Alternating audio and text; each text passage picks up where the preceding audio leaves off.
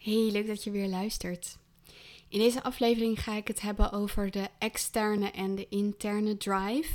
En dit is een belangrijk onderdeel van expansiewerk. In expansiewerk is het namelijk zo dat we ons focussen op onze interne drive. En dat we heel erg bewust gaan worden van ehm, de externe factoren die ons triggeren en die dus soms ook, hè, waarvan we de neiging hebben om die factoren ons te laten beïnvloeden. En dus een belangrijke regel die geldt in expansiewerk is dat je de houding, de innerlijke houding aanneemt van de interne drive versus de externe drive. Ik denk oprecht dat het merendeel van de mensen extern gedreven is. En ik zal je daar een uitleg over geven die eigenlijk heel simpel is als mens zijn we gewired om ons aan te passen, om te pleasen, om maar niet verstoten te worden door de groep. dat is iets wat je vast en zeker weet. En dat is dus echt een heel erg natuurlijk mechanisme.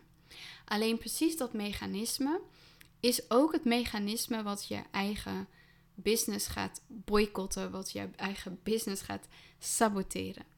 En het is belangrijk om je dat te beseffen. Het is dus ook heel belangrijk om te gaan zien op welke momenten jij beïnvloed wordt, of sterker nog, jezelf laat beïnvloeden door dingen die extern zijn.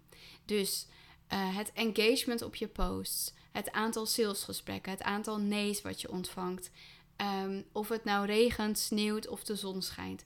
Alle dingen waar jij niet direct invloed op hebt, dat zijn geen dingen waardoor je je wil laten leiden. Je wil je alleen laten leiden door jouw interne impuls, los van de trigger en los van de conditionering. Wat bedoel ik daarmee?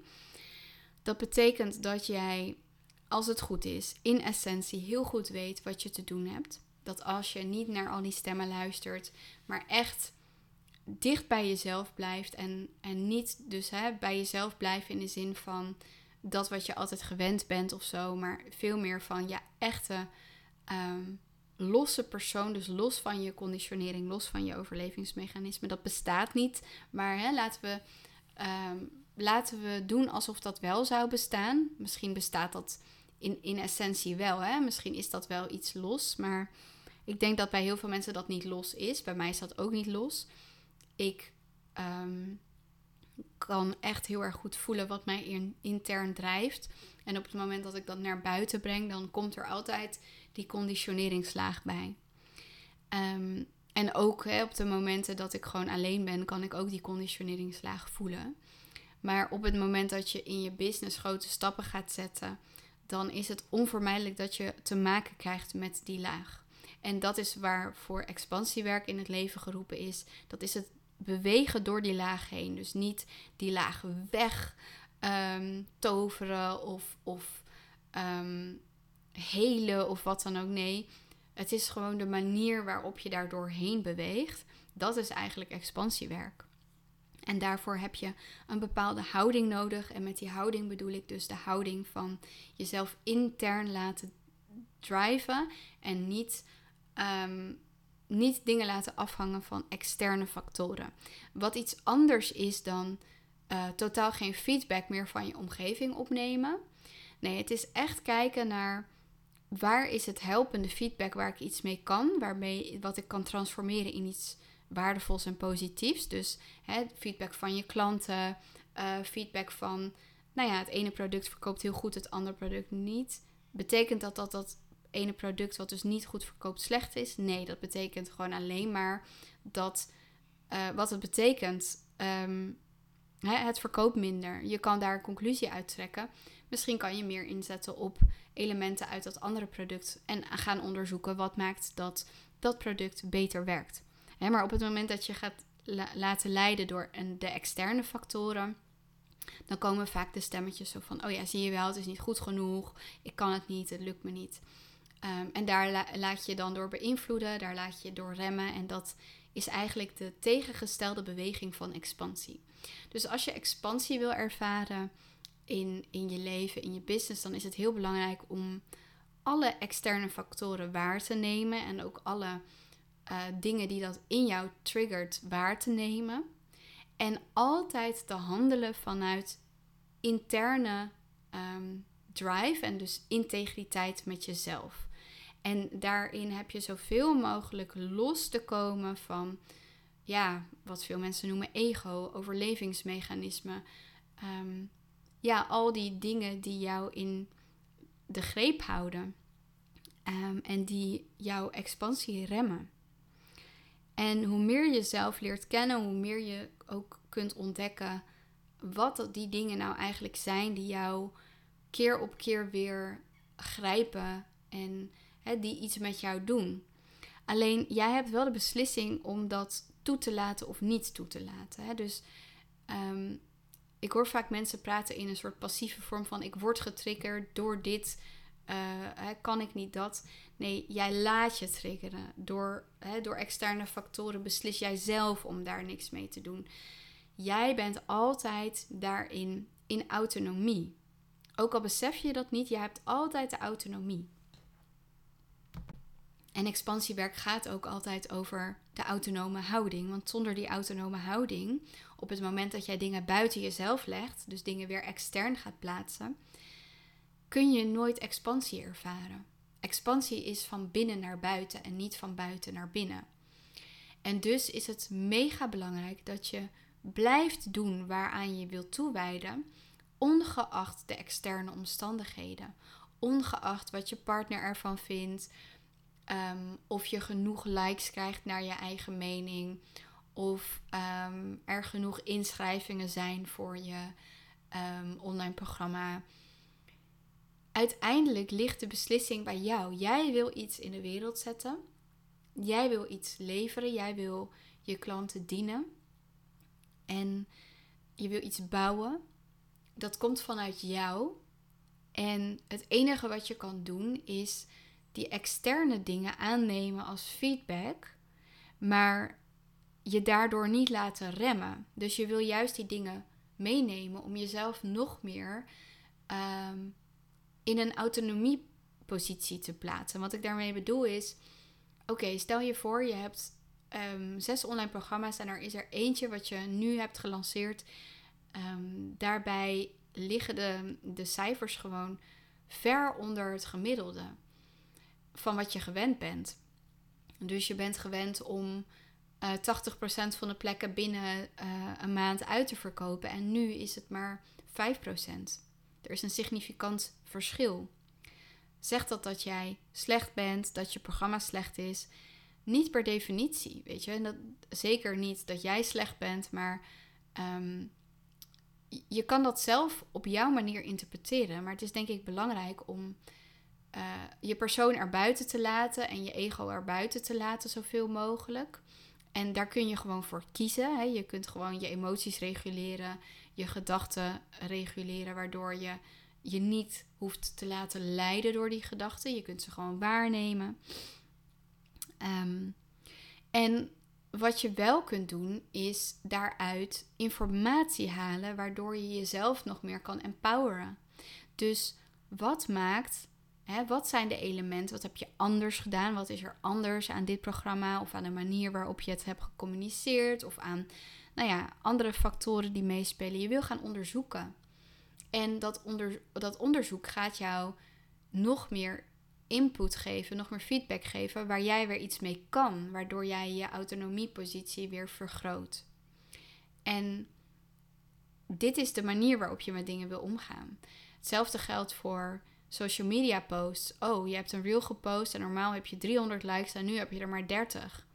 Dan kun je gaan zitten janken en zeggen: Ik ga nooit meer een, een reel maken. Of ik, ben, ik word gek van die social media bubbel. Of al dat soort gedachten. Maar dit zegt niks over jou. Hè? Dus je wil los van al die gedachten gewoon heel erg trouw blijven aan dat wat je hebt besloten. Je hebt iets besloten, je hebt een middel bedacht daarvoor, namelijk het posten op social media, het communiceren op social media. Oké, er zijn een aantal posts waarop je minder engagement hebt. Wil je daar een, een, een conclusie uittrekken? Moet je daar een conclusie uittrekken? Ehm, en als je daar een conclusie uittrekt, is dat dan een conclusie waardoor jij meer in je autonomie komt of waardoor je eigenlijk slachtoffer wordt? En op het moment dat je merkt dat je in die slachtofferrol komt, dan weet je dat je uit je autonomie, autonomiepositie bent en dat je daarmee eigenlijk ook alle, ehm, ja, alle autonomie verliest. Hè, slachtofferpositie, daarin ervaren we geen autonomie.